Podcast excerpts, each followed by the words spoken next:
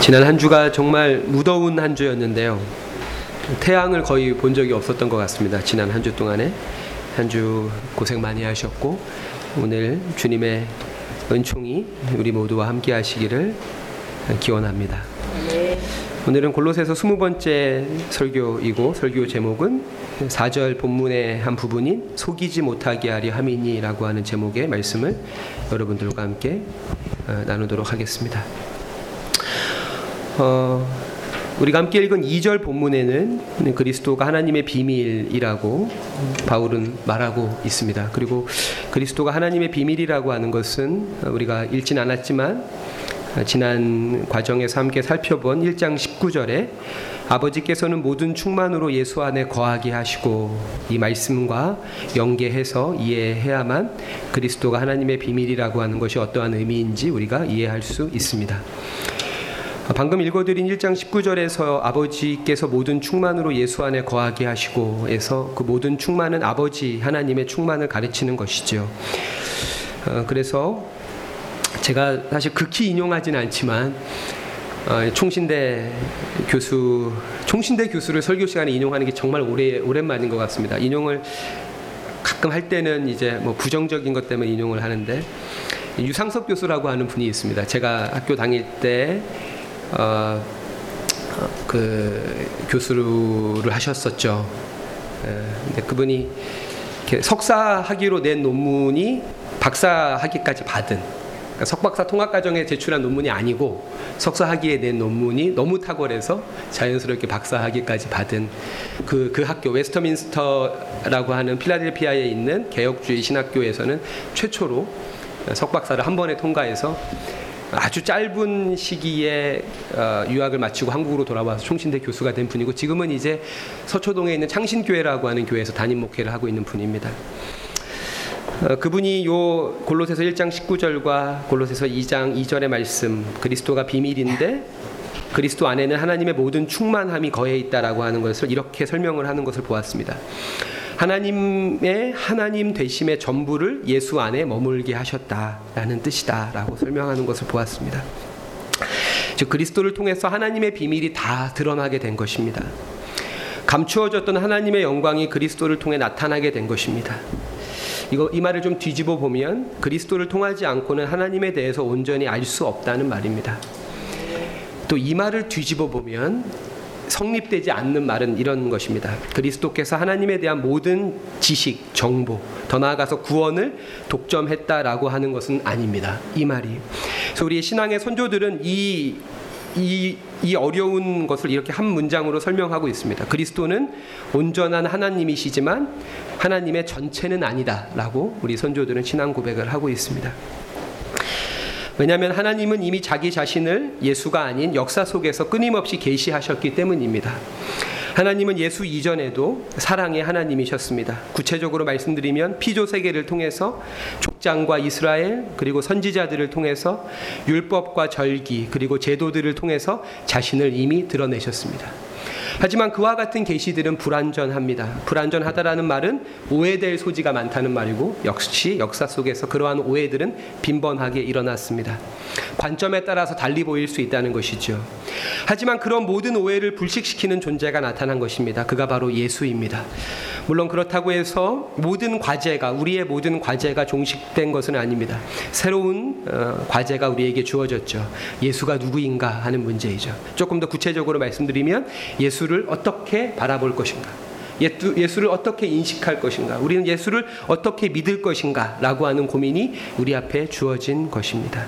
오늘 설교의 내용은 바로 그와 같은 고민에 대한 나눔이 될 것입니다. 어떻게 예수를 인식하고 어떻게 예수를 경험해야 하는가?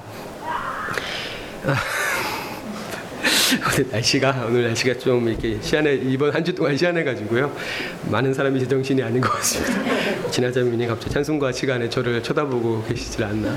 네, 소정자매도 말씀 응답송을 반주를 안 하시지 않나? 네, 밖에 지나가는 분도 갑자기 괴성을 지르시고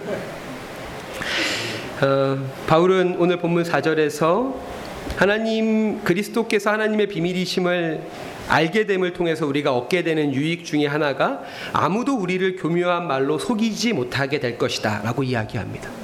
그 앞서 3절에 그 안에 감춰져 있는 모든 지혜와 지식 이 3절에서 이야기하는 지혜와 지식의 모든 보완은 1차적으로는 그리스도를 가르치는 것이지만 더 나아가서 그리스도를 믿게 됨으로써 얻게 되는 여러 가지 유익들을 이야기하는 것인데 바울은 그 중에 대표적인 것으로 너희가 교묘한 말로 속지 않게 될 것이다. 그것이 너희가 그리스도를 믿게 됨으로써 얻게 되는 유익이다라고 바울은 말하고 있습니다. 어, 이것이 즉 그리스도를 하나님의 비밀로서 우리가 알게 됨으로써 더 이상 속지 않게 되는 이것이 보화라고까지 바울이 이야기하는 것이 결코 과언이 아닌 것은 그리스도 이전에 계시었던 자연이나 국가나 법이나 제도나 어떤 문자화된 성서로 인한 하나님에 대한 계시는 허점이나 한계가 너무나 분명하기 때문에 그러합니다. 그리고 그러한 지식에 대한 정보력을 바탕으로 해서 신에 대한 이해와 축복을 누군가는 독점하게 되고 그와 같은 종교적 의의를 가지고 선량한 백성들을 속이고 그들의 정신과 영혼과 육체와 삶 전체를 탈취하기 때문입니다. 이성과 과학이 지배하는 21세기에도 이와 같은 일들은 대한민국에서 버젓이 일어나고 있습니다. 요즘에 뉴스에서 많이 나오는 교회들 뭐 성락교회 예, 재산이 8천억이라 그러더라고요. 그 교회는 예, 명성교회, 사랑의 교회, 와 같은 소위 정통이라고 불려지는 물론 앞서 이야기했던 성락교회는 이단 시비가 많은 교회이지만 명성교회, 사랑의 교회 같은 교회들은 스스로 정통 중에 정통이라고 하는 교회들 속에서도 이와 같은 속임들이 일어나고 있고 솔직히 저는 지난 우리 새사랑교회의 지난 과거의 시간들과 또 지금 현재도 그러한 일이 일어나지 않는다라고 저는 장담할 수 없습니다. 여전히 그러한 유혹 하나님 말씀에 대한 지식을 가지고 그것을 가지고 성도들을 속이고 그들을 그들 위에서 그들을 지배하려고 하는 그러한 유혹들은 저에게 특히 저에게 유효한 것이라고 여러분들에게 말하지 않을 수 없습니다. 사랑하는 성도 여러분, 하나님의 비밀이신 그리스도를 바르게 알고 바르게 믿음으로 가짜 복음에 속지 않는 은총이 우리 모두에게 있기를 바랍니다. 신앙이 여러분들을 자유케 하고 진리의 눈을 뜨게 하고 참된 사랑으로 여러분을 이끌어야지 여러분의 영혼을 내세에 대한 두려움으로 겁박하고 금세 판명날 거짓으로 속이며 비전이란 이름으로 욕망 속에 가둔다면 그것은 축복이 아니라 저주요 구원이 아니라 심판이 될 것입니다. 어, 7월 초에 학교에서 기말고사를 마치고 방학식까지 한 주의 시간이 비어서 대부분 이제 그렇게 시간이 비면 우리 준하는 알겠지만 영화를 보여줍니다. 그러면 학교 전체가 CGV가 된 분위기입니다. 모든 밤마다 다른 영화가 다 돌아갑니다. 어, 선생님들이 역시 자신의 경험을 벗어날 수 없다고 과목별로 선택하는 영화들이 다 이제 과학 선생님들은 Martian 뭐 이런 거 보고요. 역사 선생님들은 뭐 십자군 원정에 대한 영화. 그래서 저는 사실 이런 모든 주제를 융합하는 영화를 봐야 되기 때문에 뭐 기독교적인 영화는 절대 보지 않고요. 이번에 무슨 영화를 보여줄까 이제 고민하다가 이제 지난 중간고사 때는 Wonder라고 하는 영화를 제가 보여줬어서 이번에 뭘 보여줄까 고민하다가 Little Forest를 보여줘야겠다 생각을 했습니다. 고2 남자 아이들에게 Little Forest를 보여줘야겠다. Little Forest를 뭐 보신 분도 계시겠고 간접적으로 접해본 분도 계시겠지만 서울에 취업을 하려 왔다가 취업이 안 계속 실패해서 자기 고향으로 내려가서 그 고향 집 앞마당에 있는 채소를 캐가지고 된장찌개를 끓여 먹는 내용으로 두 시간이 채워지는 그런 영화입니다. 그러니까 정말 남자 고등학생들, 뭐 어벤져스, 뭐 X-Men, 유튜브에서 온갖 자극적인 새로운 연, 영상들을 탐닉하는 그런 친구들에게는 사실 굉장히 어울리지 않는 영화여서 근데 한번 도전해 보고 싶었습니다. 얘들한테 보여주고 싶었습니다. 믿음으로. 그런데 놀랍게도 물론 밤마다 약간의 어떤 그런 차이는 있었지만 생각보다 아이들이 집중해서 그 영화를 보는 겁니다. 굉장히 어떤 반의 아이들은 어, 정말 아주 막 눈물을 글썽이는 그 대사 한마디에 그런 아주 감수성이 있는 친구들도 있었고요. 요즘에 이제 휴가철이죠. 우리 공동체 성도들도 휴가를 당해온 분도 있고 앞으로 가실 분도 계실 텐데요. 요즘 들어서 휴가의 어떤 이런 방법들이 많이 달라졌다고 합니다. 아, 유명 관광지의 특급 호텔이나 아주 화려한 펜션에서 묵는 그런 휴가에서 한적한 시골의 민박에서 아주 조용하게 하룻밤을 보내는 것으로 휴가의 어떤 이런 전체적인 흐름들이 많이 바뀐다고 합니다. 화려하고 인위적인 것보다 소박하고 자연스러운 것을 자연스러운 것이 사람들의 마음에 닿고 있는 것이죠. 왜 그럴까? 저는 그것이 인간의 어떤 본성이라고 생각합니다. 인간의 본성. 실제로 인류 역사에서 인간의 대부분은 우리의 선조들의 대부분은 자연 속에 살았습니다. 뭐 선조라고까지 할 것도 없어요. 우리 장로님, 우리 아버지가 젊었을 때만 해도 저수지에서 수영하고 사셨죠. 근데 불과 몇 십 년 만에 급격한 도시화가 진행이 됐고 이것이 한국이 아니라 전 세계적인 관점으로 봐도 도시가 생기기 시작한 것은 200년이 채 되지 않습니다. 200년. 실제로 하나님도 인간을 창조하신 다음에 자연 속에 두셔서 자연 속에 살게 하셨죠. 불교에서는 그것을 원본이라고 합니다. 자연 속의 인간을 원래 본래의 모습이다. 원본. 그리고 불교가 말하는 그 원본의 더 극치는 자연 속의 홀로 있음. 이것이 이제 불교가 말하는 진짜 원본이죠. 오늘날에 이런 원본들이 있죠. 나는 자연인이다 주인공들이 바로 이런 원본들이십니다. 자연 속에 홀로 있음. 저도 그 프로그램을 굉장히 좋아하거든요. 하지만 도시라는 인공의, 인공의 공간 속에서 우리가 살아가게 되고 우리는 자연스럽게 자연을 이렇게 찾게 되는 그것에 대해서 한 학자는 도시라고 하는 공간은 기본적으로 시각과 청각에만 의존돼 있는 공간이라고 하는 거죠. 시각과 청각. 우리에게 여러 가지 감각들이 있는데 도시를 상징하는 뭐 대표적인 게 유튜브잖아요. 유튜브. 정말 시각과 청각을 끊임없이 자극하는 거잖아요. 근데 우리 안에 아까 말씀 방금 말씀드린 대로 여러 가지 감각들이 있고 도시 안에서는 자연스럽게 시각과 청각만이 소모되면서 감각의 불균형이 이루어지게 되고 그래서 인간은 본성적으로 이 불균형해진 감각들 나머지 감각들을 되살리기 위해서 자연 속에서 쉼을 얻고 자연 속에서 휴식을 찾는다라고 하는 그런 이야기였습니다. 미국에서 활동을 하면서 환경 정책에 대한 많은 저술을 하고 있는 리처드 루브라고 하는 사람은 자연에서 멀어진 아이들이라고 하는 책에서 자연 결핍 장애를 겪고 있는 아이들이 있다라고 이야기를 합니다. 이 아이들은 인지 능력이나 사회성, 창의성이 저, 하되는데 바로 그러한 원인이 자연 결핍 장애에서 오는 것이다라고 이렇게 이야기를 합니다. 어, 그러니까 이 리처드 루브 교수는 어, 아이들의 어떤 자존감이라고 하는 것이 그러니까 우리가 뭐 기존으로 기존에 보기에는 부모의 사랑을 안정적인 사랑을 받고 자란 아이들은 자존감이 강하다라고 하지만 어떤 아이들은 부모의 안정적인 사랑을 받았 바, 충분히 받았음에도 불구하고 자존감이 강하지 않은 친구들이 있고 또 반대로 어떤 친구들은 부모의 안정적인 사랑을 받지 못함에도 불구하고 건강한 자존감을 갖고 있는 친구들이 있다는 거죠.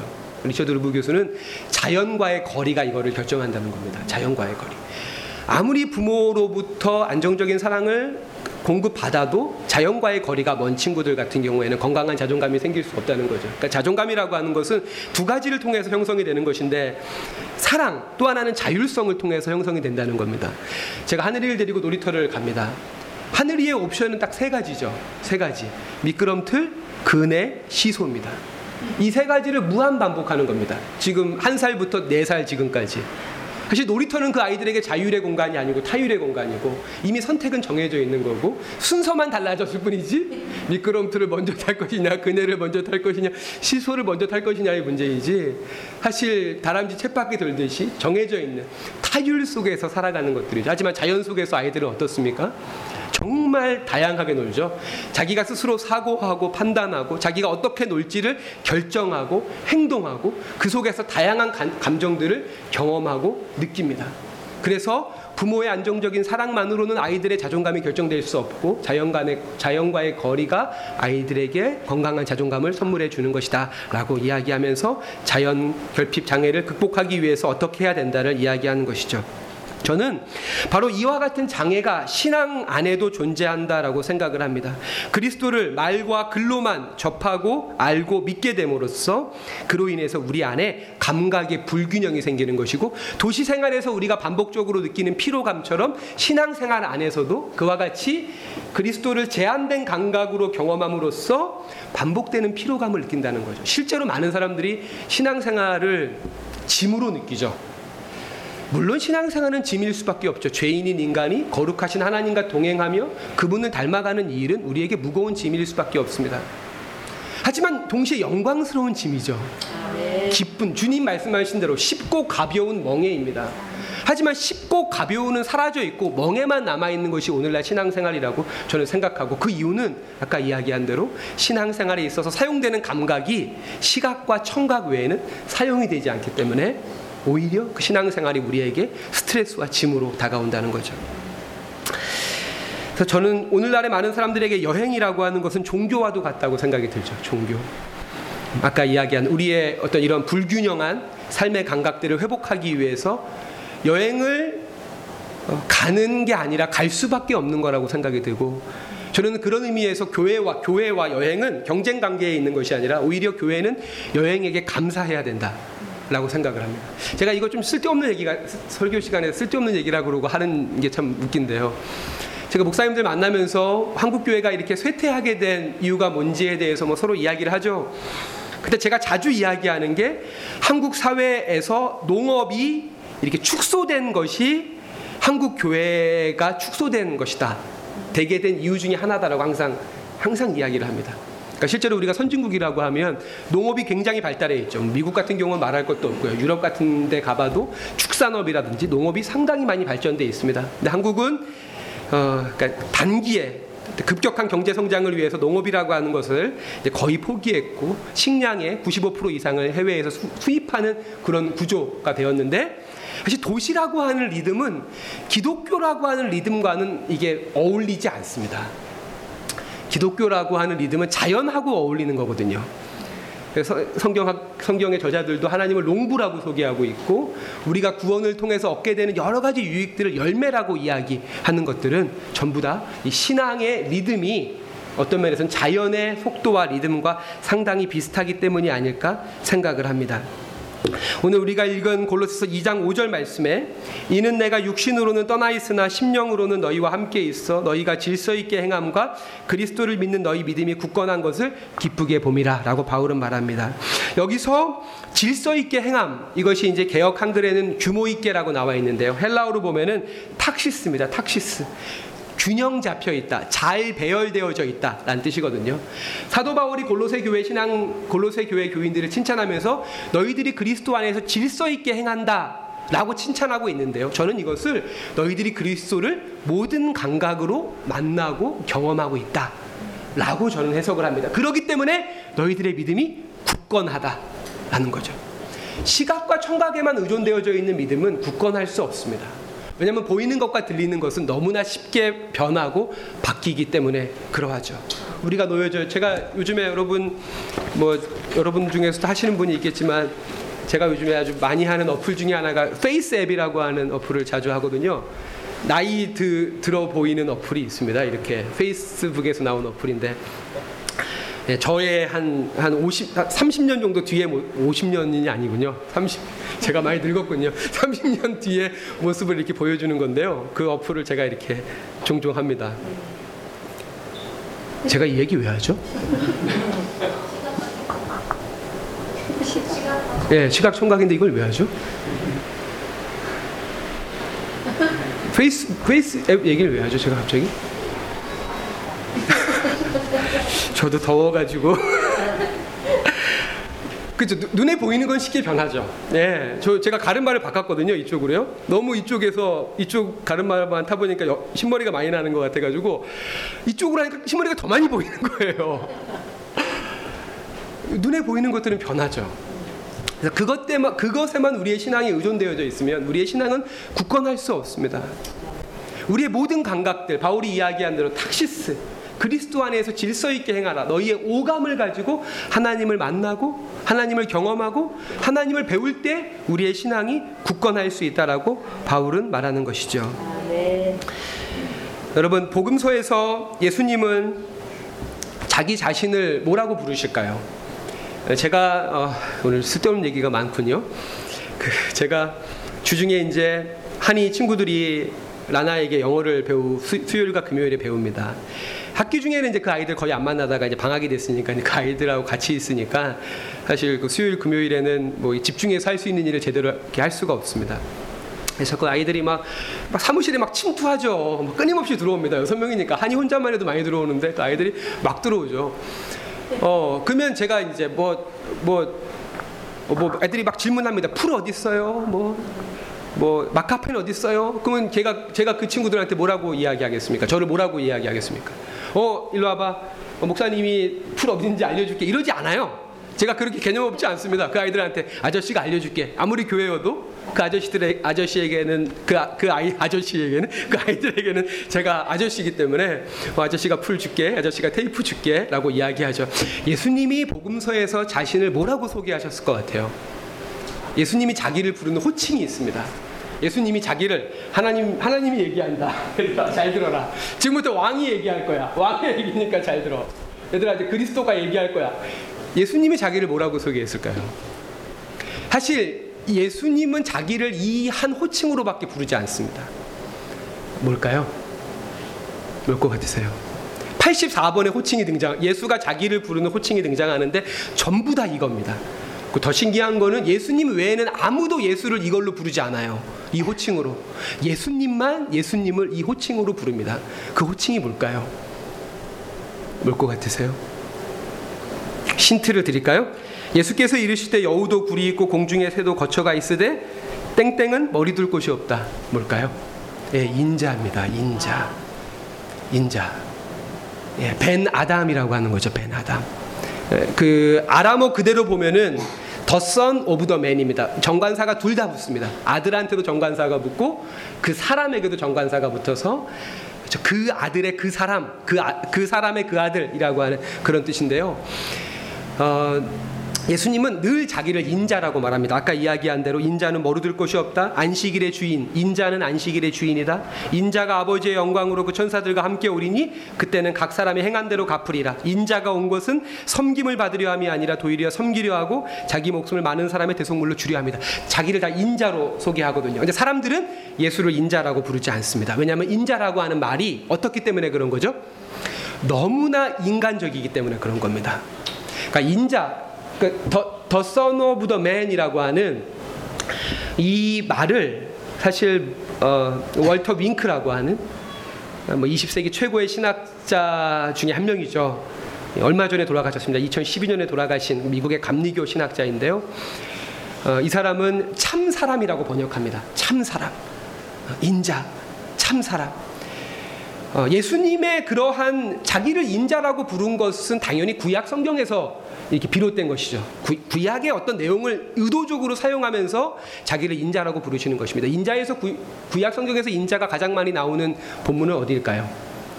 당연히 한글로 인자를 치면 시편에서 제일 많이 나오죠. 주님의 인자하심을 찬양해라. 그 인자가 아닙니다. 그건 머스이고요. 그 시편에 뭐 수백 번이 나오고 여기서 말하는 인자, 벤 아담이라고 하는 인자가 가장 많이 나오는 본문은 에스겔서입니다. 에스겔서에 한 190번 가까이가 나오거든요. 근데 정말 신기한 거는 예수가 자신을 인자라고 불렀기 때문에 인자라는 호칭에 대한 신학적 연구가 많이 있었는데 구약 성경에서 그 인자를 머시, 머시가 아닌 더 선오브 더 맨이라고 있는 인자가 나오는 부분이 에스겔서하고 다니엘밖에 없습니다. 에스겔서에 190번 정도 나오고 다니엘서에 4번이 나오는데 예수님의 호칭인 인자에 대한 구약적 연구는 전부 다 어디에만 집중되어 있을까요? 다니엘서에만 집중되어져 있습니다. 그러니까 190번이나 나오는 에스겔서의 인자에 대한 연구가 거의 전무합니다. 왜 그럴까요? 다니엘서에 나오는 인자는 어떤 모습일까요? 굉장히 신적인 모습입니다. 그러니까 신성으로 충만한 반대로 에스겔서에서 언급되고 있는 인자는 어떤 인자일까요? 정말 사람 같은 모습이거든요. 에스겔서의 인자가 첫 번째로 나오는 게 에스겔서 2장 1절인데 제가 읽어 드리겠습니다. 그가 이르시되 인자야 내 발로 일어서라. 이것이 인자에 대한 에스겔서의 첫 번째 언급이거든요. 저는 이것이 인자에 대한 정의라고 생각합니다. 인자는 무엇입니까? 발을 땅에 딛고 서 있는 사람이 바로 인자입니다. 그것이 에스겔이 정의하고 있는 인자이고 예수님은 바로 그러한 정의를 자기에 대한 호칭 속에 적용하고 있는 것입니다. 나는 참 인간이다. 나는 참 사람이다. 너가 나를 듣고 보, 지만 말고 너희의 오감으로 나를 경험하고 나를 만지고 나를 느끼고 심지어 다윗이 뭐라고 이야기합니까? 다윗이 시편 여러분 잘 아시는 시편 34편 8절에 너희는 여호와의 선하심을 맛보아 알지어다. 우리가 구약 성경하면 하나님에 대한 경외, 하나님에 대한 두려움. 하지만 구약의 이스라엘 백성들은 하나님을 하나의 육체, 우리가 만, 보고 들을 수 있을 뿐 아니라 만지고 맛보고 느낄 수 있는 하나의 육체로서 이해하게 되었는데 이것이 이제 로마 시대에 오면서 뭐 어떤 헬라 철학과 함께 어떤 이원론적으로 신을 어떤 내세의 존재, 영적인 존재로서 완전히 제한시켜 버리는 우리의 감각들을 제한시켜 버리는 그런 결과가 나지 않았나라고 생각을 합니다. 제가 지난주에 본 책 중에 하나가 하나님 몸 만지기라고 하는 굉장히 책 제목이 발칙하죠. 예, 하나님 몸 만지기라고 하는 LA 향림교회 곽건용 목사님이 쓰신 책을 봤었는데요. 이 뭐 하나님을 만지자 뭐란 내용이지만 그 책의 제목처럼 내용 제목과 달리 내용은 굉장히 어려운 구약 성경에 나오는 하나님의 물질성, 하나님의 육체성, 하나님의 인격성을 이렇게 논증하는 한 20개 정도의 장으로 되어져 있는 그런 책이라고 할 수가 있습니다. 하나님의 그러한 육체성에 대한 구약 성경의 기록들이 많이 있죠. 뭐 대표적으로 그 분이엘에서 하나님이 야곱과 씨름을 하죠. 야곱과 씨름을 하는 내용들이 대표적인 내용이라고 할 수가 있고 그 다음에 출애굽기 33장에는 모세가 시내산에서 하나님과 대면해서 이야기를 하고 하나님께서는 모세를 이렇게 바위와 바위 사이에 감추시고 손바닥으로 그의 등을 덮으신 다음에 하나님의 영광이 모세 위를 이렇게 지나갑니다. 그 33장 후반부 말씀에 보면 하나님의 여호와의 얼굴, 여호와의 손바닥, 여호와의 등이라고 하는 단어가 세 번 등장하면서 하나님을 하나의 인간으로서 이렇게 묘사하는 것들을 볼 수가 있습니다. 그리고 하나님의 물질성에 대한 기록이 가장 도드라지는 부분은 창세기 1장, 2장이라고 할 수가 있겠죠.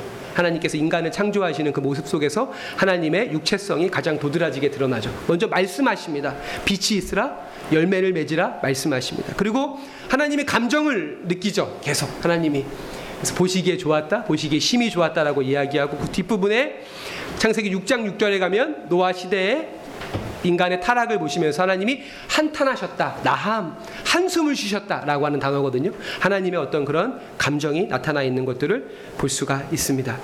그리고 하나님이 인간을 창조하실 때 홀로 창조하신 것이 아니라 우리, 우리가 우리의 형상대로 우리의 모습을 따라 인간을 만들자라고 하면서 그것이 어떤 공동체의 공동의 창조의 사역이었다라고 하는 것들도 이야기해주고 여러분 잘 아시는 창세기 2장 7절에 여호와 하나님이 땅의 흙으로 사람을 짓다라고 하는 이 야차르라고 하는 단어는 빚다 주조하다라는 뜻입니다. 하나님의 손으로 그 우리가 어렸을 때 진흙을 만든 적이 있죠. 진흙을 만든 그런 말씀입니다.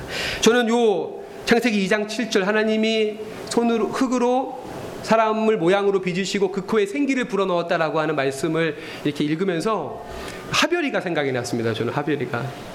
예. 하별이가 요즘에 많이 말이 엄청 늘어가지고요. 고마워라는 말을 합니다. 고마워. 16개월짜리가요.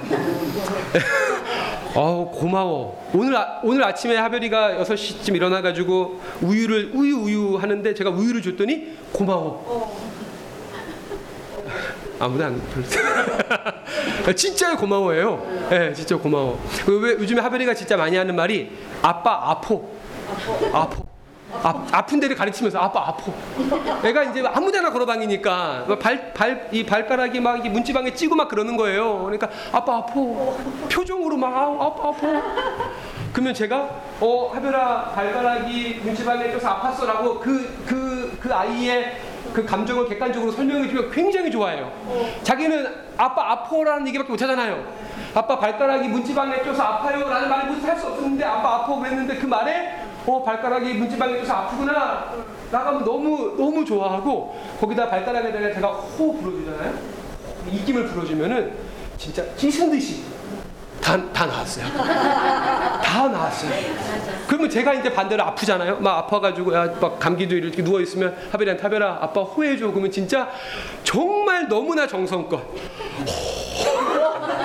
그, 그걸로 정말 자기가 나는 아빠가 나, 나을 거라고 생각을 하는 거예요. 저는 오늘 본문이 그런 본문이라고 생각해요. 하나님이 흙으로 사람을 빚으시고 그 코에 생기를 불어넣어 주시는 구약의 이스라엘 백성들은 하나님을 그렇게 이해했다는 거예요. 근데 우리는 오늘날 우리는 하나님을 어떻게 어, 뭐 제가 아주 하나님을 처음 만나고 그 신앙에 대한 뜨거움이 있을 때 정말 눈만 감으면 기도했던 기도가 하나님 주님의 음성을 듣게 해주십시오. 진짜 그 성경책에 콧물 눈물 뿌려가면서 이게 글자가 아니라 사실 글자는 물론 글자도 되게 감 요즘에 저희 와이프가 얘기하면 안 되는데요. 저희 와이프가 소설에 빠져 있어가지고 아주 어, 글자가 막 살아나는 것 같다고. 어 근데 이 글자만으로는 우리한테 아쉬움이 있잖아요. 근데 이게 살아있는 소리로 내 귀에게 이야기한다면 그래서 그때 중3, 뭐 고1, 고2 이럴 때는 매일마다 하루에 한 시간씩 교회에 가가지고 하나님 제발 나도 하나님의 모세처럼 하나님의 음성을 듣게 해달라고 듣게 해달라고 근데 다윗은 뭐라고 이야기합니까? 하나님을 맛보게 해달라고 맛보게 해달라고 바울도 너희의 질서 있게 행함과 너희가 모든 감각을 가지고 그리스도를 경험하기 때문에 너희의 믿음이 굳건한 것이다. 라고 골로새 교인들에게 이야기하고 있는 것입니다.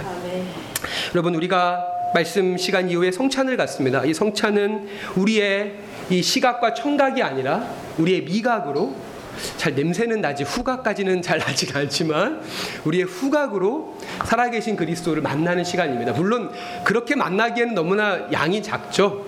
저는 좀 제대로 만나는데요 매주마다. 저는 남은 거를 벌컥 마시기 때문에 죄송합니다. 저만 그렇게 마셔가지고. 굉장히 맛있는 포도주인데요 이게. 사실 예 아주 맛있는 건데 죄송합니다. 신앙 공동체 안에 있는 지체들과의 교제를 통해서 하나님을 또 만날 수 있습니다 물질과 쾌락과 욕망이 신이 지배하는 세상의 한복판에서 예수를 주님, 그리스도, 나의 하나님이라고 고백하면서 그를 닮아감으로 하나님의 형상을 회복해가는 이들과의 만남은 간접적이지만 하나님과의 만남이라고 할 수가 있습니다. 더 나아가서 가난하고 소외된 이웃, 을 향한 사랑의 실천 역시 그 자체로 하나님을 향한 신앙의 행위라고 성서는 이야기합니다. 아멘. 그리고 하나님이 창조하시고 지금도 섭리하시는 자연 속에서의 심과 그리고 하나님의 창조 행위를 고스란히 닮아 있는 예술적인 행위들을 통해서 역시 우리는 하나님을 만날 수가 있습니다. 오늘 오후에 우리 조하연 자매님이 재능 기부로 미나 체험을 하게 되거든요. 제가 미나 체험을 어, 교회에서 제가 허락한 것은 절대 아니고요. 그런 프로그램을 조하연 자매하고 이야, 이야기하게 된 것은 하연 자매의 재능을 우리 공동체 안에서 발휘하게 해서 하연 자매가 우리 공동체를 더 사랑하게 하자 이런 뜻이 절대 아닙니다. 저는 그림을 그리는 행위는 그 자체로 기도라고 생각을 합니다. 그 자체로 그 자체로 하나님의 하나님의 행동입니다. 그 자체가 예술가들의 모든 행위는 그게 음악이든 미술이든 그 자체 속에 하나님의 어떤 그 창조의 어떤 이런 그 뭐, 뭐, 라 그래야 되나요? 그 메커니즘이 있다고 저는 생각합니다. 그 자체. 네. 그래서 저희 어머니가 어머니 그림을 왜 그려요? 이러면 시간 가는 줄을 몰라 라고 얘기하시거든요. 물론 어머니는 서양하니까 길어야 한 3일 더, 긴가요? 한 일주일? 더 길군요. 시간 가는 줄 모른다는 거예요. 여러분 사실 그런 기도를 경험한 지 저도 좀 오래됐지만은 우리가 깊은 기도를 경험하면 어떻습니까? 시간 가는 줄 모르거든요. 그 순간은 시간과 공간을 초월해요. 내가 지금 처해 있는 모든 상황도 그 순간은 초월해요. 미술도 그런 거 아닌가? 육, 육 체적인 고통을 잊지 않습니까? 제가 제가 그렇게까지 미술을 해본 적은 없어가지고 어, 조정래 작가가 탈장이 된다 그래요. 탈장. 하루에 10시간 넘게씩 글을 써가지고 작품 하나를 쓰면 장이 타, 자리를 잃는데요. 운동을 전혀 안 하고 글을 쓰니까. 그럼에도 불구하고 그, 그 글을 쓰는 이유가 뭘까요? 그 안에서 느껴지는 기쁨이 있는 거예요. 이 자극적인, 감각적인 기쁨이 아니라 저는 오늘 오후에 있는 그 미나 체험 역시도 하나님을 경험하고 하나님을 만나는 시간이라고 생각을 합니다. 사랑하는 여러분, 보고 듣는 것이 전부가 아닙니다. 여러분, 복음을 여러분의 오감으로, 온몸으로 경험하고 만나시기를 바랍니다. 마, 말씀을 마무리하겠습니다. 오늘 아침에 제가 설교를 이렇게 사실 설교 마무리가 잘 안 되더라고요. 마무리가 잘 안 될 때는 헤르누트 기도서를 제가 이렇게 펼쳐보는데 오늘 오늘의 구약 말씀이 시편 69편 32절이었습니다. 어, 개혁 어, 세 번역으로 읽어드리면 이와 같은데요. 하나님을 찾는 사람들아 그대들의 심장이 그대들의 심장에 생명이 고동칠 것이다라고 하는 말씀이 있습니다. 하나님을 찾는 사람들아 그대들의 심장이 생명으로 고동칠 것이다. 아, 제가 죄송합니다. 이 한마디만 하고 마치겠습니다. 제가 사실 토요일 밤 한 11시쯤 잡니다. 요즘에는 한, 한 4, 30대 후반 이때까지만 해도 저 스스로 만족할 만한 설교 원고가 나오기 전까지는 그게 새벽 4시가 됐든 5시가 됐든 잠을 자지 않았어요. 근데 이제 어, 그래도 뭐 30대 후반까지는 젊으니까 제가 아무리 몸이 힘들어도 이게 소화가 돼요. 근데 죄송하, 죄송합니다. 어르신들 앞에서. 참, 참. 예, 근데 이게 한 40대가 넘어가니까 새벽, 새벽 3시까지 완성된 설교문을 갖고 설교를 하면 몸 컨디션이 안 좋아가지고 설교가 제대로 되지가 않아요. 그러니까 차라리 설교문이 좀 부족해도 한 예, 그냥 11시쯤 자버리는 게 여러분들에게 죄송하지만은 그래도 어, 설교가 잘 되더라고요. 그래서 웬만하면은 한 10시 넘어서는 TV를 안 보고 자는데 어저께는 이제 어, TV를 10시에 틀었죠. 그러니까 예고편이 나오는 거예요. 예고편. KBS 1 9번에서 Free Solo라고 하는 혹시 아, 시나요 보신 분? 저는 이거를 같이 본 분이 어, 있었으면 좋겠다라고 생각했는데 없, 없군요. Free Solo라고 하는 작년에 아카데미상 다큐멘터리 부분 수상을 한 영화예요. 사실 Free Solo라고 하는 다큐멘터리 제목만 들었을 때는 어 이거 뭐 미국식 모태 솔로란 말인가? 뭐 그래가지고 별로 관심이 없었는데 작년 다큐멘터리 어, 아카데미 다큐멘터리 수상작이라는 이야기를 듣고 봐야겠다라고 해서 이제 그 내용을 봤습니다. 아놀드 호놀드라고 하는 미국 젊은 사람의 이야기인데 그 혹시 저는 안 가봤는데요. 요세, 요세미티 국립공원 가보신 분 있습니까? 캘리포니아에 있는 미국에 있는 엄청난 국립공원이죠. 거기 가면 이제 하프돔이라고 하는 이게 진짜 거대한 돔 운동장 같은 이런 그절 아, 암벽이 있죠. 암벽. 그 이거, 이거를 이제 그 클라이머들이 그 수직 등반가들이 등반을 합니다. 근데 이것보다 더 엘, 엘 카차 엘 카피탄, 엘 카피탄, 예, 그 스페인어로 선장이라고 하는데요. 선장, 엘 카피탄이라고 하는 1000m짜리 수직 절벽이 있습니다. 1000m짜리 수직 절벽. 그러니까 전 세계 이 암벽을 등반하는 사람들의 어떤 성지화 같은 곳이고 이곳에서 수십 명이 죽었고, 근데 그 호, 호놀드 안, 아놀드 호놀드라고 하는 청년은 여기를 free로 아무 장비 없이 오르는 겁니다. 그것도 솔로로 혼자. 예. 대부분 이제 옆에서 장비를 갖고 있는 사람이 올라오고 이 사람은 솔로로 올라가다가 위험한 상황이 생기면 이 사람을 도와서 목숨을 건지는 건데 free로 솔 혼자서 엘 카, 카피탄을 오르는 이야기가 근데 그, 그 영상 영화 안에 거기를 free로 올랐다가 죽은 사람들의 인터뷰가 계속 나옵니다 영화 안에 목숨을 걸고 하는 거죠 아, 그 나중에는 이제 그 엘, 엘 카피탄 1000m짜리 암벽을 어, 진짜 이 트레버스 옆, 옆으로 수직에서 옆으로 움직이는데요. 나중에 한번 그 영상을 보십시오. 아, 인간 정, 바, 요, 한 손으로 바위를 잡고 한 800m에서 매달려 있어요. 그, 그러면서 반동을 이용해서 반대쪽을 잡아야 되니까 이게 그냥 뻗어서는 이쪽을 잡을 수가 없고 한 손으로 손을 잡아서 몸을 그네처럼 해서 반동으로 아래는 800m 미치고 자기를 붙잡아 주시는 건 아무것도 없고요. 어, 근데 이제 마지막에 인터뷰에서 그 사람이 그뭐 다들 그걸 찍는 사람들이 못 봐요. 아래서 이제 그 영화 그 영화를 영화를 찍는다라고 기획을 하고 그 등반하는 장면을 찍는 거니까 카메라 기자들이 처음에 한 100m까지는 보다가 그 다음부터는 보지를 못하고 한 500m를 지나니까 카메라 감독들이 울기 시작하는 거예요. 너무 이게 너무 위험하니까. 그리고 구간 구간마다 위험한 구간을 통과할 때마다 박수를 치고 어, 근데 이 사람은 덤덤하고 정작 올라가. 당신은 왜 암벽으로 오르냐라고 할 때 그 사람이 뭐라고 이야기하냐면 암벽을 보면 내 심장이 고동이 친다. 암벽을 보면 이 사람은 굉장히 부자예요. 이 사람이 쓴 프리 솔로라고 하는 책도 엄청 팔려가지고 베스트셀러 작가이고 이 영화도 굉장히 흥행을 해가지고 그럼에도 불구하고 자기의 수익의 3분의 1을 아프리카의 전기가 없는 마을에 태양열 전지판을 달아서 전등이나 기본적인 전기를 쓸 수 있게 합니다.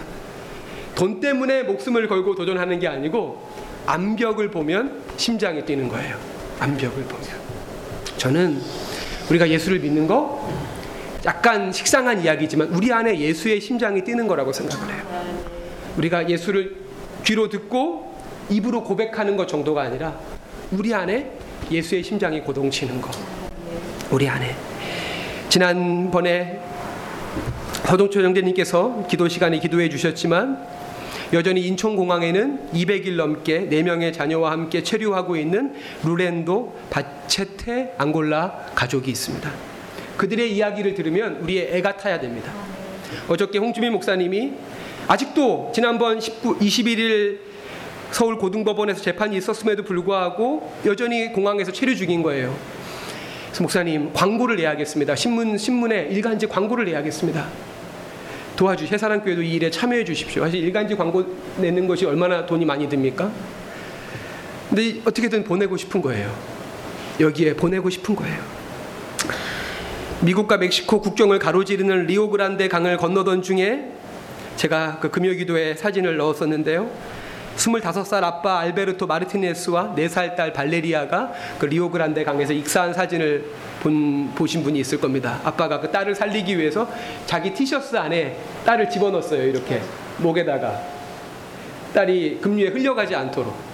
네, 결국에 그 둘이서 강 어귀에 죽은 시체로 발견되는 우리가 그런 이야기를 들을 때 우리의 심장이 조여오듯이 아파야만 그것이 우리가 예수를 믿는 것이고 그것이 우리가 진정한 그리스도인으로 사는 것이라고 하는 것임을 그래서 여러분이 눈으로 귀로 듣고 믿는 신앙이 아니라 이제는 여러분의 삶으로 여러분의 심장으로 여러분의 손과 발로 살아내는 그리스도인이 되시기를 그래서 여러분의 믿음이 굳건해지시기를 부탁을 드리겠습니다.